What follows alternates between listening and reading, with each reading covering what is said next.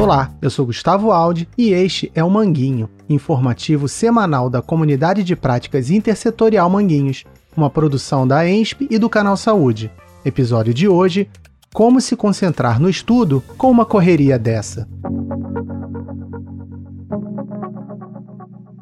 Nos últimos números de O Manguinho, falamos sobre a dificuldade que moradores desse território enfrentam para concluírem seus estudos.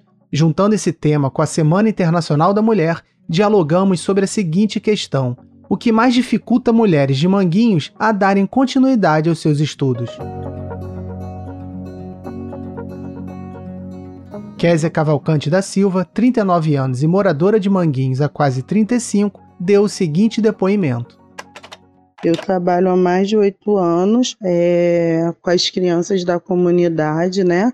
É, sou a famosa cuidadora, porém eu, eu falo para as pessoas que eu tenho um diferencial, porque eu viso social, eu não viso somente cuidar das crianças para a mãe trabalhar, não. Eu tento dar condições a essas famílias, a essas crianças, de terem coisas que os pais não possam dar porque eles estão trabalhando.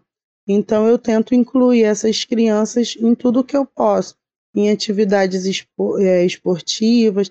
Eu sempre tô, tô, tô de olho na escola. É, eu zelo pela saúde de cada criança que eu cuido e também tenho os cuidados com as famílias também.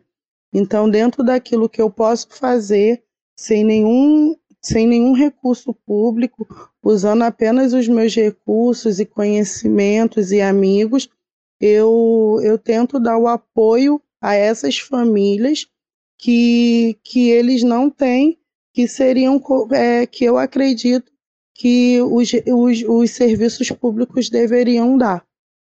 E, na minha opinião, muitas mulheres elas começam a deixar de, os estudos é, ainda muito novas, entendeu?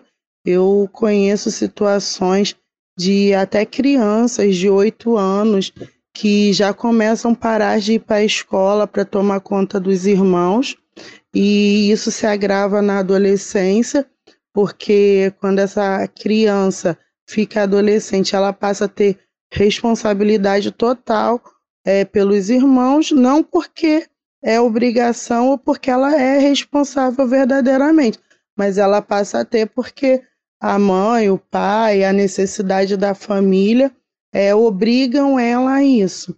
Muitas delas param de estudar é, por conta de olhar irmãos pequenos. É, em seguida, é, tem aquelas que têm filhos muito cedo, a partir de 13, 14, 15, às vezes até menos têm filho e por esse motivo elas acabam também abandonando os, os estudos e muitas também são obrigadas a trabalhar para ajudar a família, então acabam também largando estudos. Essas são coisas que eu vejo no meu dia a dia é, na comunidade onde que eu moro, que é aqui em Manguinhos.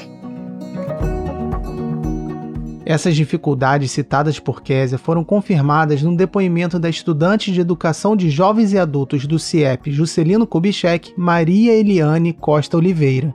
Com 44 anos, ela nasceu na Paraíba e mora no Greenville, em Manguinhos, há cerca de 25. Perguntamos a ela o que ajuda e o que atrapalha a dar continuidade aos estudos atualmente. Meu nome é Maria Eliane. Eu decidi estudar porque eu não sabia escrever direito. As pessoas ficavam rindo quando eu escrevia errado. Então eu passava muita vergonha. E aí depois eu vi as pessoas escrevendo assim, assim certinho. Eu acho muito bonito quem sabe ler, escrever, escrever certinho. E é o meu sonho. O meu sonho é escrever certinho, saber conhecer o livro, conhecer o mundo. Para a gente conhecer o mundo, a gente tem que conhecer é, o livro.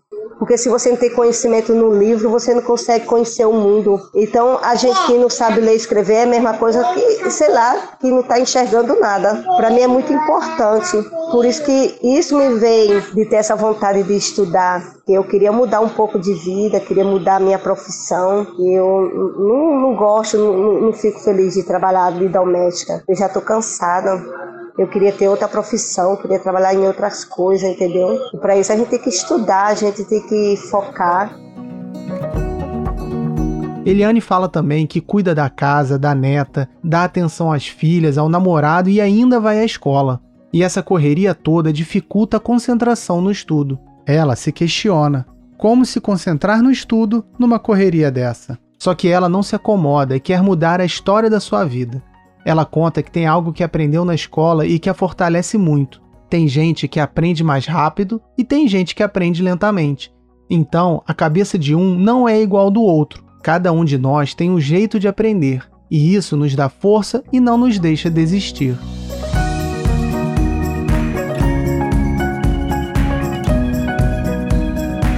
Esses depoimentos podem contribuir para que as meninas e mulheres de Manguinhos consigam estudar? Como? Venha dialogar com a gente sobre isso. O link para entrar no grupo está na versão escrita de O Manguinho e na descrição deste episódio.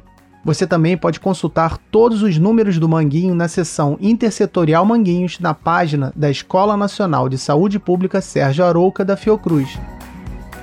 E se você tem entre 18 e 29 anos, sabe ler e escrever e quer concluir o ensino fundamental em 18 meses, inscreva-se no Projovem Urbano. O programa oferece creche para os filhos dos alunos no horário da aula. O Manguinho é um informativo semanal da Comunidade de Práticas Intersetorial Manguinhos, Saúde, Educação e Assistência Social, e faz parte do projeto Desenvolvimento de Tecnologias Sociais para o Enfrentamento à Violência em Territórios Vulnerabilizados. O roteiro deste podcast é de Franciele Campos e a locução e edição de Gustavo Aldi. Não esqueça de compartilhar esse episódio com seus familiares e companheiras de trabalho. Converse com seu agente de saúde, discuta com seu filho, debata o tema que foi tratado aqui na sua escola. Nos ajude para que o Manguinho alcance mais pessoas e lugares. É isso. Um abraço e até a próxima.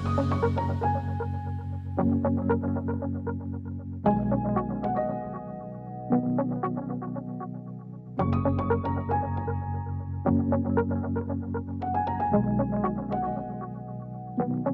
you.